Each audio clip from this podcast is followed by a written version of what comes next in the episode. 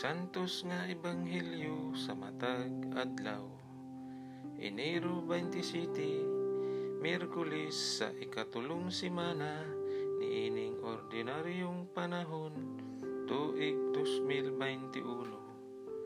Pagbasa gikan sa Ebanghelyo sumala ni San Marcos.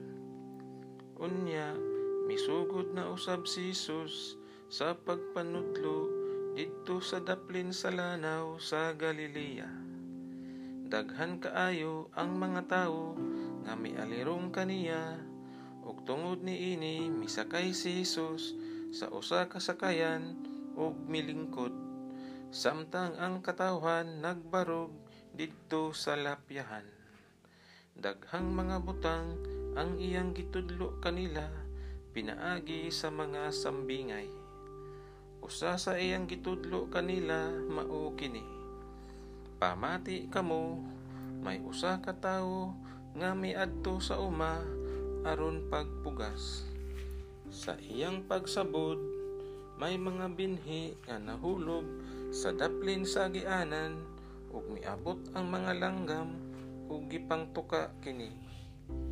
Ang ubang binhi nahulog sa yuta nga batuon, ug tungod kay mabaw raman ang yuta, dali ra kining miturok. Apan sa dihang nainitan na pag-ayo sa adlaw, ang bagong turok nalawos kini, ug kay wala man makagamot pag-ayo, nalaya. Ang ubang binhi nahulog sa dapit sa mga tunokong sagbot. Unya mitubo ang mga tunokong sagbot ug milumos sa mga tanong. Tungod niini, wala sila makapanguhay.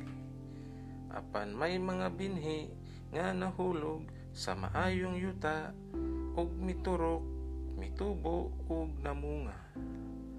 May nanguhay og tag 30, ang uban tag 60, ug ang uban tag manggatos." Ug unya miingon si Hesus, "Kun duna kamoy dalunggan, pamati." Sa nag-inusara na si Hesus, pipila ni adtong nakabati sa iyang pagpanudlo, miduol kaniya uban sa napulog duha ka tinun-an ug mihangyo kaniya sa paghatag og katinawan ni adtong mga sambingay. Si Hesus mitubag, "Gipadayag na sa Dios kaninyo ang mga tinago sa iyang gingharian.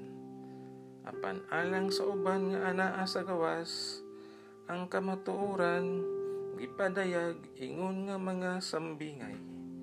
Tungod ni ana, bisan og magtan-aw pa sila, dili sila makakita. Ug bisag mamati sila, dili sila makasabot. Kay tingali unyag mamalik sila sa Dios ug pasayloon niya sila." Unya nangutana si Hesus kanila, "Wala ba ninyo masabti ang sambingay? Nan, unsawon man ninyo pagkasabot sa ubang sambingay? Ang gisabod sa magpupugas, mao ang mensahe sa Dios. Usahay ang binhi nga mao ang mensahe, mahulog sa agianan. Sama kini sa mga tawo nga makadungog sa mensahe, apan moabot si Satanas ug mosakmit sa mensahe nga gipugas diha kanila.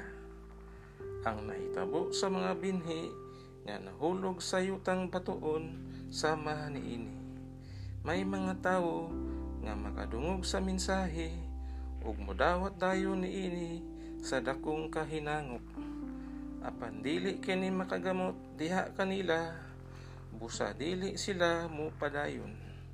Unya pag-abot sa mga kalisdanan ug mga paglutos tungod sa mensahe, mubiya dayon sila. Ang ubang tawo sama sa binhi nga gipugas sa dapit sa mga tunokong sagbot.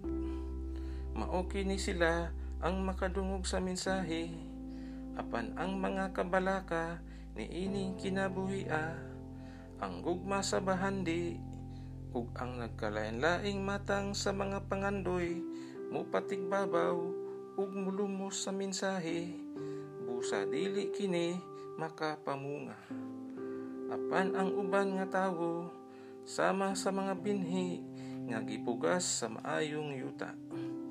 Makadungog sila sa mensahe, mudawat niini ug mamunga.